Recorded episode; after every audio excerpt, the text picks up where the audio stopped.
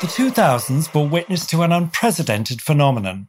Fashion lovers began filling their closets with rainbows of velour tracksuits. It was the modern day uniform of the streets. I mean, athleisure, who wouldn't want to feel sexy, comfortable, dressed in casual luxury?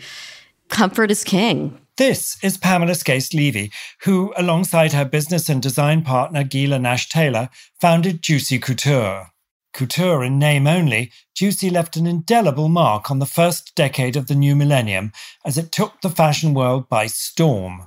For as much success as Juicy enjoyed commercially, they'd become the targets of criticism from some in the world of high fashion for their popularization of such casual apparel. Most people in the fashion world thought we we killed fashion. We were the killers of fashion. Despite the naysayers, Sally Singer, who at the time was the director of fashion news and features at Vogue, saw an opportunity for the April 2003 issue of the magazine. Take Juicy Couture to see real couture in Paris and document any antics that may transpire. Everywhere they went, people would say, Oh my God, the Juicies are here, the Juicies are here. Oh, God, it was insane. It was like this crazy circus. It soon became an iconic fashion moment in the ranks of other legendary guests that Vogue had brought to Paris. They'd taken Puff Daddy to the couture. They'd taken him to couture with Kate Moss, had done those kinds of stories. Taking a celebrity to the couture had been done. Taking two women who work in mass fashion to the couture, and mass fashion being, you know, the extreme but opposite end of the earth, I guess that was kind of radical back then. The radical decision to bring Fashion Week outsiders into the fold turned heads and stirred conversations about how Juicy's influence had grown so immensely that it had become impossible for the fashion world to ignore. They had couture creators asking, How did two young friends from Pacoima, California become the Juicies? Welcome to In Vogue, the 2000s, a podcast about the decade that ushered in a new millennium and redefined boundaries in fashion and society. Alongside fashion leaders, cultural icons, and Vogue's editorial team, we'll dissect the decade's most impactful style moments and how they've shaped our culture today. I'm Anna Wintour. And I'm your host, Hamish Bowles.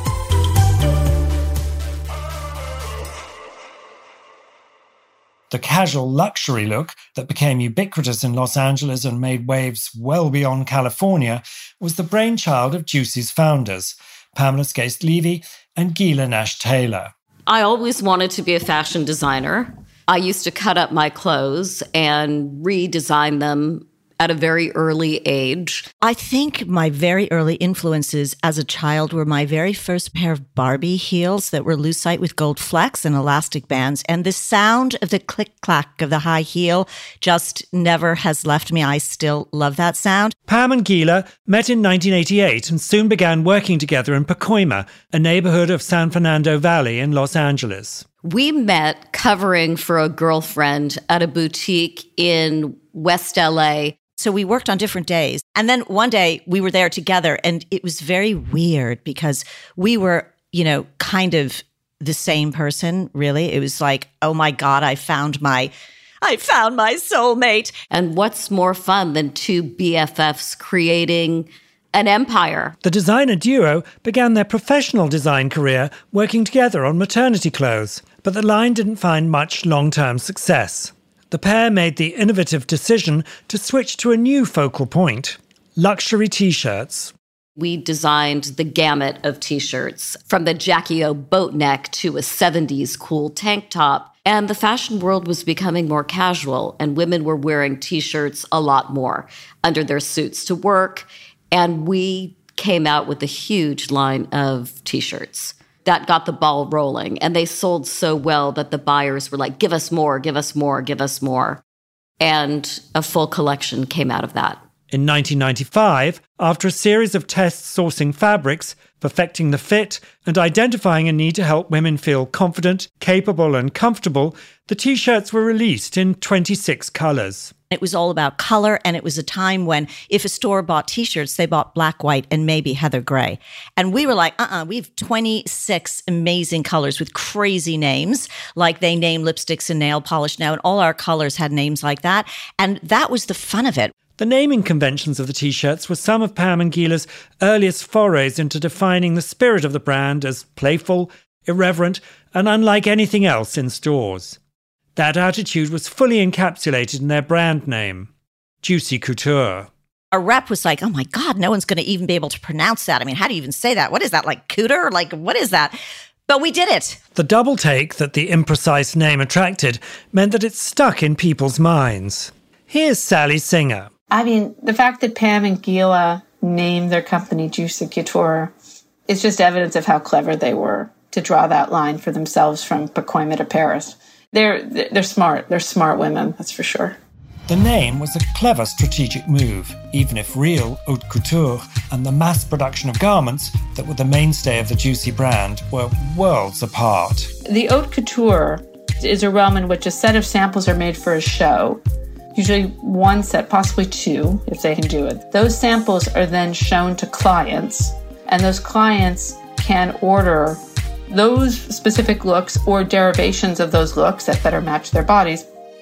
How many clients order from the couture is one of the great mysteries of our time. No house will reveal its numbers. None ever will reveal their numbers. The clothes are, you know, fantastically expensive, you know, in the tens of hundreds of thousands of dollars, and they're made on the body. So if there's 56 looks in a couture show, there were 56 items made. These are pieces that might have three to 600 hours of handwork on them alone. They're made in a very specific way. So, mass industrial production versus the couture, there's no correlation. They're completely different worlds. They were girls with big dreams and really, really, uh, and a clever use of language there is very smart on their parts. The t shirts under the Juicy Couture brand were a commercial success and paved the way for Pam and Gela to drum up their next set of game changing garments. In 2001, Juicy released their iconic Terry tracksuits. Everything about our t shirts and ultimately the tracksuits changed that concept of how you could go out of the house and how you could be dressed. I mean, athleisure was fashion. I mean, we sort of made athleisure fashion. The tracksuits really made your body look insanely great. And that was very important. We cheated seams forward. The pants were a little low. I mean, they were just not low, they were so low. At that point in time, all we wanted were the lowest rise pants known to humankind. This is celebrity stylist Kate Young. I remember the first time I got a Juicy Couture tracksuit, the rise was like two inches. And they made jeans too, which they're not famous for, but those jeans were the best. The rise, like the zipper was like the length of the zipper pull. They were so low, your whole butt was out the top.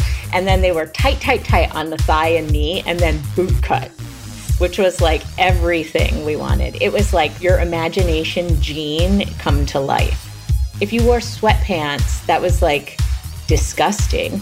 And they were like what Rocky Balboa wore. You know, they weren't like cool sweatpants. And this was like a tracksuit that was like hot and glamorous. As popular as the track pants were, the look was not complete without the matching jacket. It was the zipper pull that you had on your jacket, and it was in the form of a J. And that J, you know, morphed into a diamante J or a gold J or a pearl J. It was all about that J pull. And if it didn't have the J pull, it wasn't juicy. I mean, the J pull became such a crazy thing. People were dry cleaning their juicy. So they made these little J pull bags at the dry cleaners to put the J pulls in so they wouldn't fall off. I mean, it was it was crazy. The juicy tracksuit quickly became the official uniform of 20 something women in the know. What previously might only have been worn to the gym was now acceptable for brunch, shopping, or heading to the airport. Juicy felt like it was dressed up, mostly because it, it did something that actually Valentino, under Mr. Valentino, did. It acknowledged that the waist was where waist would be, the hips were where the hips should be. They just looked lovely and elegant and perfect. And Juicy, in that way, they understood proportions and they understood how women at that moment wanted basically, I was going to say, their bottoms to look. So it was literally a bottom up trend. And I like bottom up trends. I like style wherever it exists. And then I like to understand how it can move through the culture in different ways. Again, it, it's a, it's an interesting time. Silhouettes change. That's not the silhouette now. But the time of the juicy tracksuit, you were coming off of the dominance, the absolute dominance of seven for all mankind low cut boot cut jeans. Jeans that now wouldn't have the same resonance. It was a moment. And then you got to do it in like velour or cashmere or terry cloth. With the success of the tracksuit, there was no stopping Juicy. The line quickly expanded to include knit tops, accessories, and a successful Juicy jean line. The quintessential Juicy look was a complete head to toe ensemble. Well, it was pink. It was velour. It had a charm bracelet wrapped around its finger. It had a chihuahua and a matching Juicy Couture dog bag. It had, you know, matching everything. Everything had something attached to it that was fun. Dogs were part of our culture. Charms and charm bracelets were part of our culture. Velour was the go to fabric choice for the Juicy brand. Well, that pile fabric took color amazingly well, and it was so soft and buttery. Garment dye was a really big part of our brand, and that's the way we could offer 26 colors. And it just took dye incredibly well and looked so luxurious and buttery. It just was an incredible fabric to work with. And comfort. I mean, casual luxury and comfort is everything.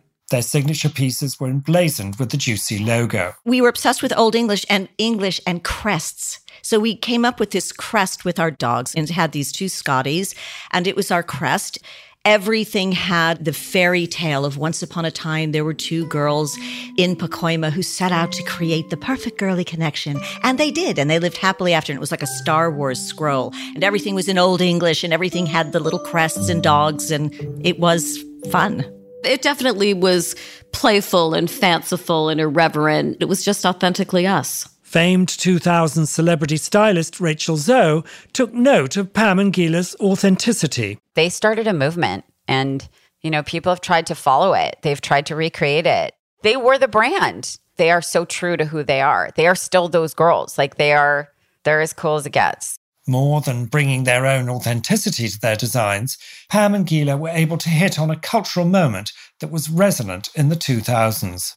Yoga culture was growing sort of a pre gym culture was growing. Like, where do you go after you've gone to the gym? You want to put on something which makes you feel polished as you, you know, before you go home, change. It, they, they caught a moment and they caught a moment that was a very West Coast moment.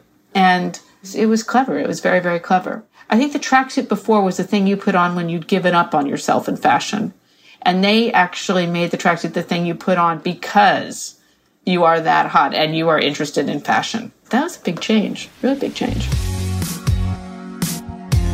American consumers flocked to the idea of creating a wardrobe for themselves that was couture in name, but not in price. It was affordable, but it was it was also a little expensive because it was made in LA. And so that made it even more desirable because it was definitely within your reach, but it was like a little bit outside. It came to probably about 300 or 350 to buy the whole thing. It was a little bit out of reach. So if the mom was buying it for herself, if she was buying it for her daughter, she had to wait for her birthday. With the tracksuit in particular, Juicy embodied the spirit of the LA lifestyle. Their designs captured Cali couture.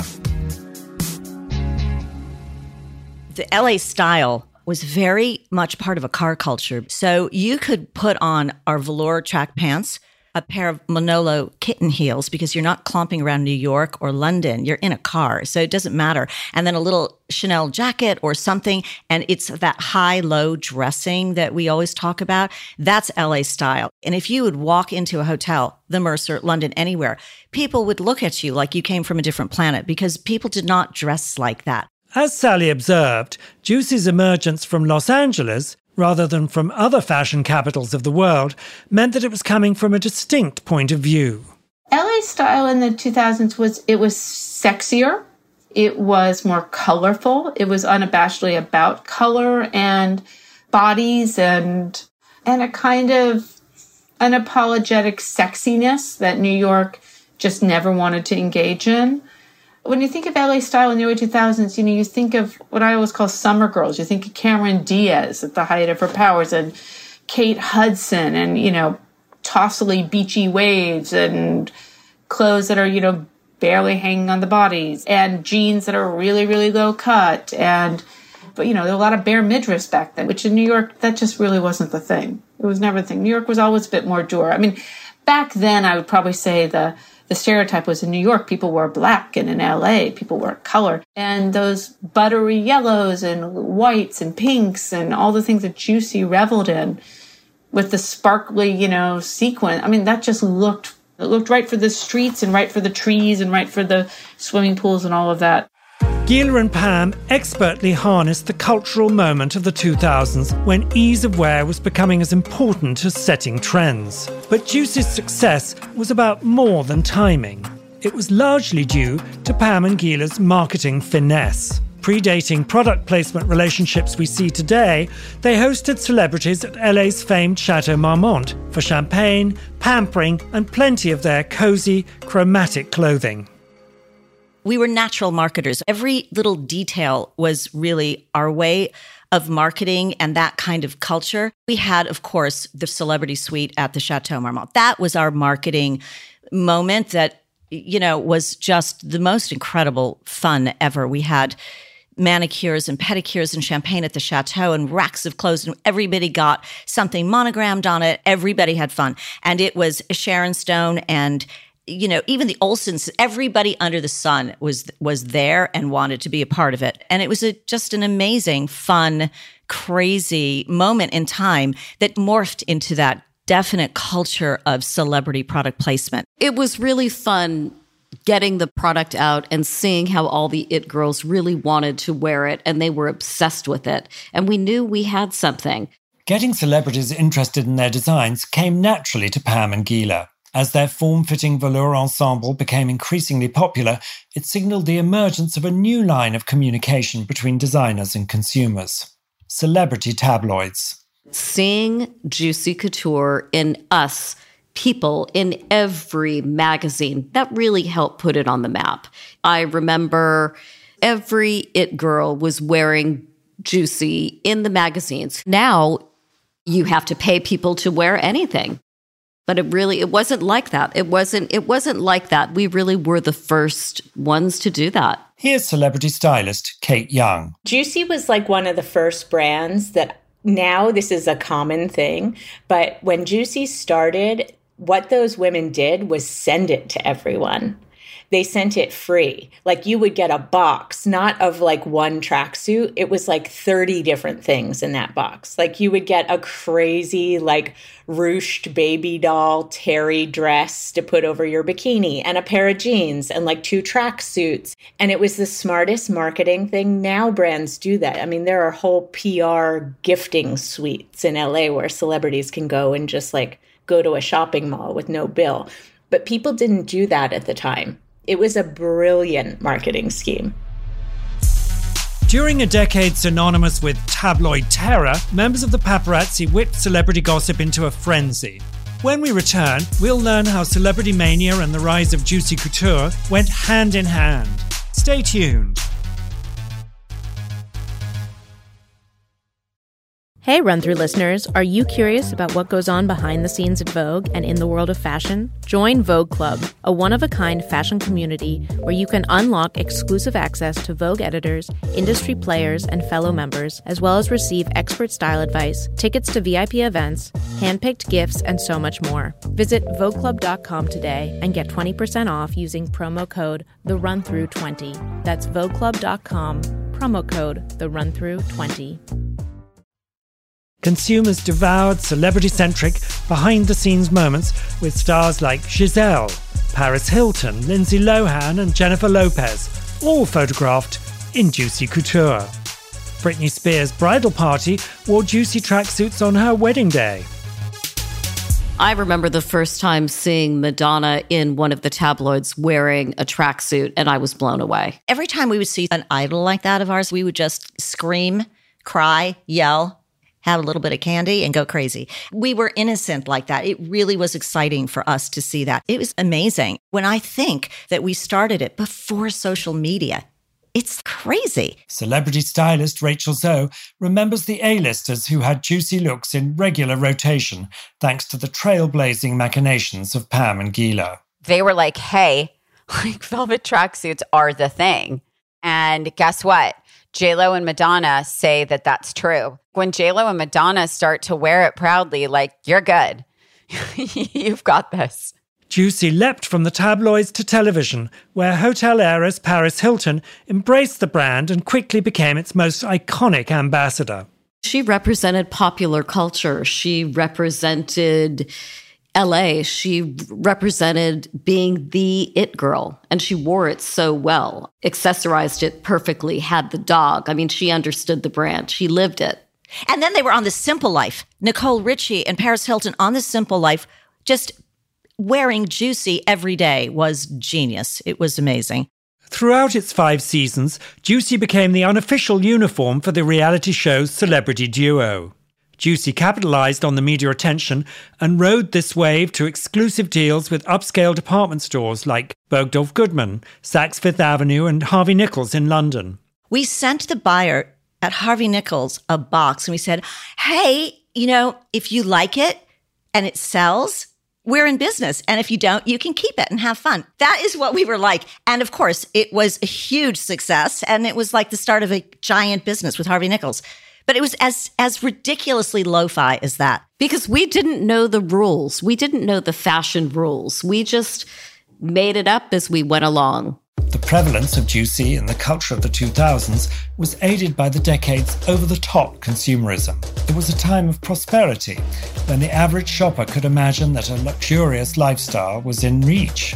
It's not like looking at an actress like that and they're wearing Schiaparelli couture and you're like, oh, oh, I would die for that, but there's no way you could get close to it. This was so accessible. It was so accessible that Pam and Gela had to quickly expand production to keep up with the growing demand for their styles. Well, it began at Unit G in the Branford Business Park with one tiny, tiny little office with a warehouse in the back that we thought was just brilliant. And then as we grew, we just kept taking other little spaces in this business park until we ended up with about five of them. And then we eventually moved into a bigger warehouse a block over. Same neighborhood because we wanted Pacoima. Our big contractor was like a block away. We could walk in there and see what was going on. Everything was LA. Everything we did was based in LA. So it wasn't like searching for something in a global way like it is today.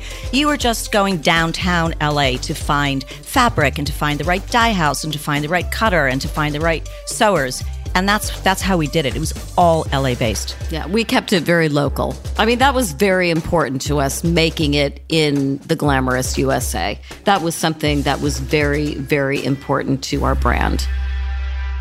Keeping their line LA made was part of the brand's ethos. But of course, once they reached a certain level of production, they sometimes had issues keeping pace with demand. We were growing too fast. Our growth was astronomical. Keeping up with that on what people ask me now all the time how did you do that because we didn't have lvmh behind us or liz claiborne at the time we were working off a revolving line of credit which is crazy that took us to almost $60 million and it became very stressful because it's all on your shoulders the growth was just crazy. It, it, was very different than having, you know, than being a designer and having a big house back you. It was like learning everything on your own how to ship, how to do this, how to do that. We were mass producing clothes, 300,000 tracksuits a week. Sally Singer was watching Juicy take over Los Angeles and spread across the country, where it was beginning to reach her peers in New York.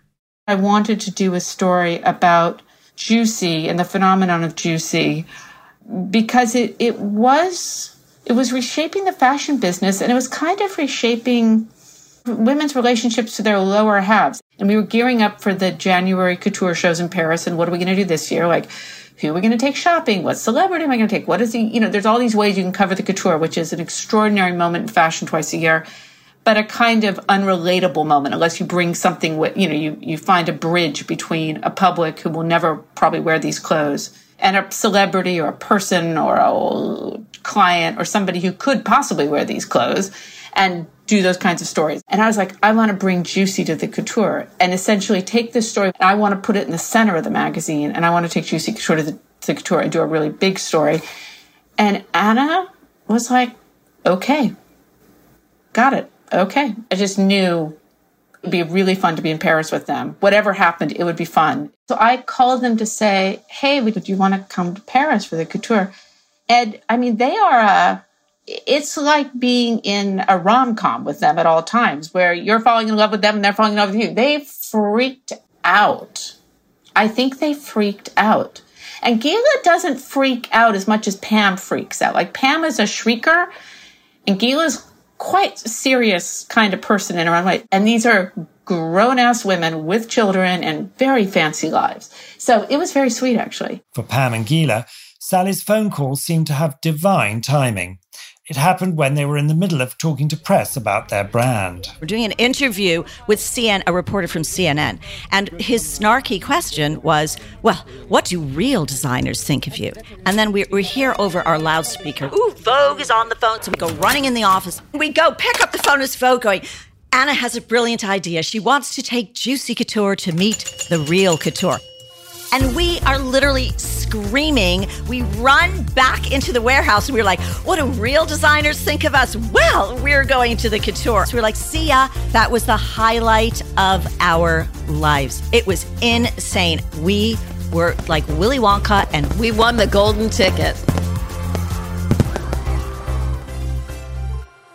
At the couture shows, Pam and Gela stood out from the crowd of fashion followers who attended season after season they were characters. I mean, to bring them to the couture, these two women who dressed identically and had these like super long manes of hair, they were a double act. They called each other Fluffy and Fluffy. Yes, they did. And everywhere they went, people would say, Oh my God, the Juicies are here. The Juicies are here. I don't know what it's like to have people saying that to you, but they liked it. They liked being characters. They didn't mind being characters. In fact, they didn't only mind it, they actually courted it in a very, in a certain sort of way. But at the time, there weren't that many characters in fashion. They were extremely exotic. Wherever they went, Pam and Gela drew the eyes of the couture world. We went to all the major couture shows, from Chanel to Valentino to Lacroix, which was spectacular, and they loved it. We went to so many shows, and then we went shopping, did a lot of shopping. We went to Valentino where they bought matching outfits. We went to Hermes, we went to Chanel. We went out for dinners. I took them to the Valentino party at Giancarlo Giammetti's apartment. And everywhere they went, it just caused a scene. It was really, it was fun. It was very, very fun. I mean, most people, when you take them to something like the couture or through the collections, they'll do a few things with you and they'll meet you at an appointed time and you'll get your scene as a writer. If you're writing one of these stories, you need scenes and so it was very it was it was very fortunate and very generous of Pam and Gela to basically pitch up every single day and just hang out all day and all night. Just be completely open. There was just it, there was beyond scenes. It was just lots and lots of time. Pam and Gela's sheer joy in Paris was palpable. And perhaps it's one of the things that rubbed off on the high fashion crowd around them, because their presence there was magnetic they were so happy all the time. And people in fashion are almost never happy. They were so smiley. They were so like present. Everybody sort of paid attention to them.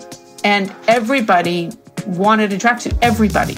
It was amazing. We made tracksuits for everybody. We made a tracksuit for Valentina with Vava, and and Karl Lagerfeld said Slim, and everybody got. You know, we had McQueen of the fucking universe. We had like everybody. It was over the top crazy. My interest in Juicy Couture was much more around why John Galliano wanted to wear them, or why Karl Lagerfeld wanted to wear them, why all the people who could have anything in the world just wanted a tracksuit.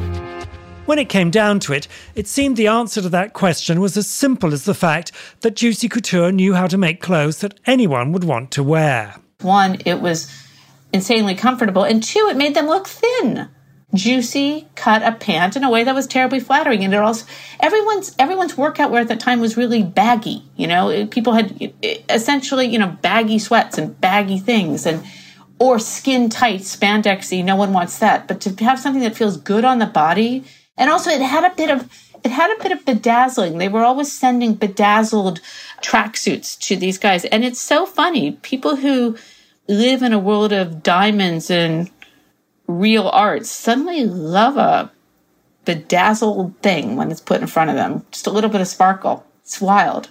I mean, everyone's a teenage girl at heart, I guess, somewhere.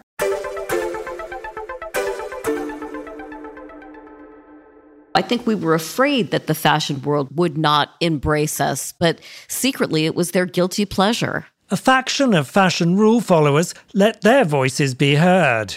When the Paris story was published in Vogue, readers wrote in to express their opinions on seeing the two so called fashion destroyers splashed across the pages of high fashion's preeminent publication.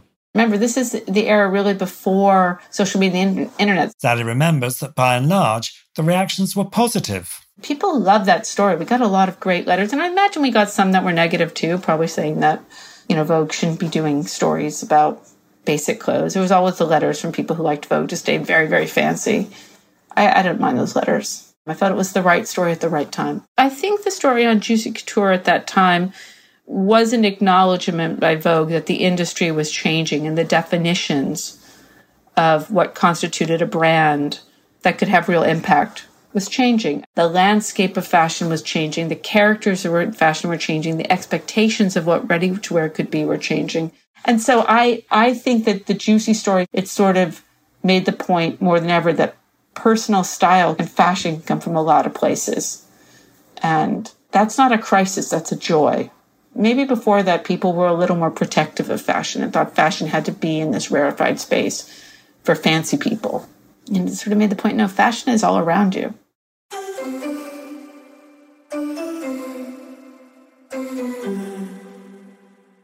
In reflecting on the astronomical success they achieved in the pivotal decade of the 2000s, Pam and Gela consider the importance of being an inclusive brand from the start. Inclusivity, which is what you see everywhere today. I mean, we had old ladies, we had a tattooed boy in a tulle ballerina skirt in that campaign we had that inclusivity before. You know i was talking to somebody who was doing like a line with 10 sizes and she was like well you know juicy. I said are you kidding? We had that too. And it went all the way up to that. She was like really? I said yeah. But it wasn't it wasn't like we were trying to make a statement juicy was for everyone whatever kind of body type. And that that really was our message in our campaign and what we were trying to say and girl power and be happy the lasting impact of Juicy on the fashion of the 2000s is still palpable, as their influence on sweatsuits and athleisure can be identified in everyday fashion today. It was sort of like American Girl's first brand. It had to have the J pull and it had to be real. It was their first designer kind of brand. But today, I cannot tell you how many people have come up to me saying, Oh, my daughter's obsessed with Juicy. I'm obsessed with Juicy. I'm getting it on Etsy. It's just a phenomenon right now. It's having this nostalgic moment. They were the first. They really were. In in this generation, in this moment, and you know, they really were. And there and I think it's partly because Pam and Gela are exceptional, exceptional people, driven in ways that few, few that I've met are. Gela's like the, like the hardest working person ever, and Pam is just she's just punk. She's just like give her a rule, she'll just break it nonstop, anywhere, really anywhere at any time. She can't help but defy authority all day, every day. They're they're a really interesting team.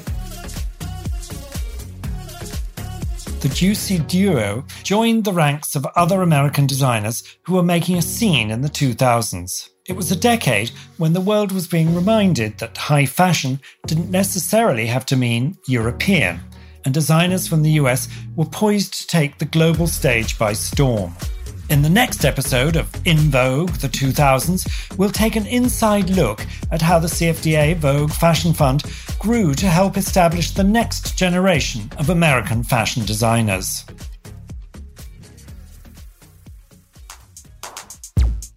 In Vogue, the 2000s, is presented by Anna Wintour, produced by Vogue in partnership with Pod People.